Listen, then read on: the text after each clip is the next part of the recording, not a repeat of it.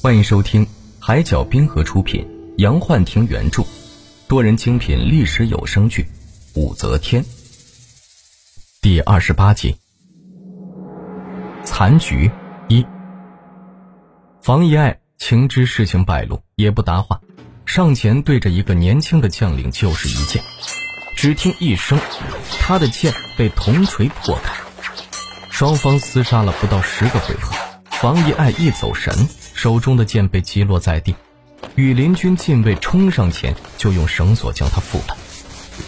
一位队正领着禁卫就要往里冲，将领厉声将其喝住，双手向内作揖：“末将奉皇上之命前来擒拿反贼，请公主勿做无谓抵抗，随末将前去见长孙大人。”大唐朗朗乾坤，何来反贼呀？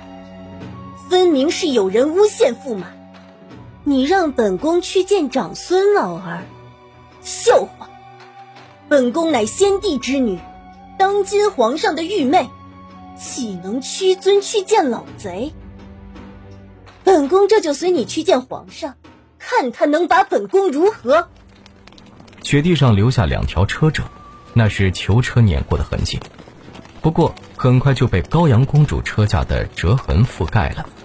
此刻这折痕还在房遗爱的眼前延伸，还能听到公主的呼唤：“皇上会怎么处置我呢？”思绪刚飞起来，就听见牢房里一阵脚步声，接着便是一阵沉闷的说话声。那是薛万彻的声音，他也进来了。房遗爱拖着沉重的脚镣走到牢房门口，透过阴暗夹道之间的微光，看见薛万彻被狱卒推推搡搡地从眼前经过，他浑身是伤，一脸的血污，脚上带着沉重的脚镣，在地上拉出哗啦的声音。薛万彻侧过脸，就看见与他一样带了刑具的房遗爱，顿时怒目圆睁：“都是你多事，害得本官也跟着受累。软骨头，进去！想老夫乃大唐健将，为国效力岂不更好？焉何要掺和房遗爱谋反呢？”“哼，现在后悔，晚了。”薛万彻环顾了一下牢房，与平日里金玉撰修实在是有天壤之差，就觉得这些天发生的一切简直就是一场噩梦。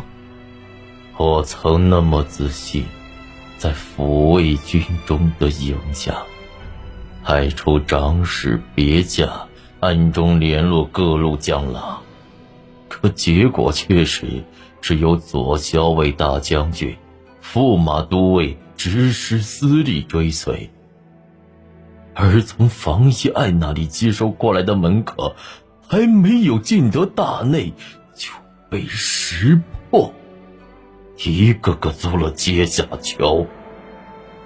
围攻府邸的将郎中，有不少曾是我交往多年的故旧，特别是那个右金吾将军庞统善，当年与我一同从军，一同卓拔。当年他没有福分做高祖女儿的驸马，如今却率军前来擒拿了我，这是天意还是人意？”再次倒了数10名禁卫，而自己也身负重伤后，薛万彻终于明白，任何反抗都是徒劳的，只能加重自己的罪行。因此当他刚刚与庞统善交锋时，就放弃了抵抗。今日落到将军手里，老夫算是栽了。“不是栽在末将手里，是栽在大唐律令之下。仁兄戎马一生，功在社稷，如今生出如此叛逆之举，真是晚节不保啊！末将也是奉诏行事，多有得罪，来人，将薛大人绑了，推上囚车。驸马，都是本宫害了您。薛万彻艰难地扭过头看着丹阳公主，她没有听明白他的话。事已至此，唯愿皇上法外开恩，能宽恕薛兄的罪行。当初本宫之所以向皇上禀奏反叛之事，是希望皇上念在骨肉情分，开释夫君之罪。孰料，终了还是披枷带锁。薛万彻闻言十分吃惊，当庞统善率领禁卫入府宣诏时，他就十分纳闷，如此机密之事，皇上为何这么快就知道了？及至现在知道是公主告密时，他的怒火再也无法遏制。愚蠢！天渐渐黑了，狱卒燃起走道的灯火，昏黄的灯光照着四周，他有些臃肿的身影映在墙上，看去有些模模糊糊。牢门的铁锁响了一声，耳边传来狱卒的吆喝：吃饭了，吃饭了！经过半天的折腾，薛万彻这才感觉真有些饿了，他艰难地站起来，一步一步挪到牢门口，端起面前的瓷钵，眼见是粗糙的小米外加简单的菜肴，他顿时觉得喉咙发涩，没有了食欲。如此糙食，让老夫如何吃？老夫要喝酒。他还要酒喝？这半夜娶媳妇儿做梦吧。就这糙米饭，你爱吃不吃？说不定哪天人头一掉，想吃都没有了。真是虎落平阳，悲犬妻啊！草草地吃了玻璃一半饭食，他再也吃不下去了，干脆靠着墙，望着窗外冰冷的雪天发呆。长安街头的情景再一次在他眼前浮现，大理寺设在义宁坊内，义宁坊又在开远门边，正处于长安城的西北角。从薛府所在的大宁坊到大理寺狱要经过一条横街，羽林卫押着一位朝廷大员从街上经过，这一消息很快就在酒肆间传播开来。当囚车从街上走过时，他麻木的神经被各种议论催醒。可惜呀，英明一世却毁在谋反上。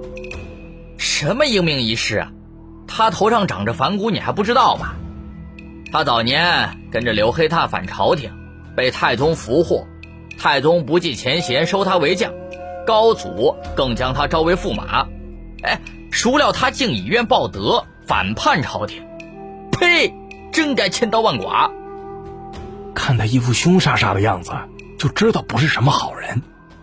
后来众人都说了些什么，他也无心听了，也没有听进去，只觉得有无数双眼睛愤怒地看着他。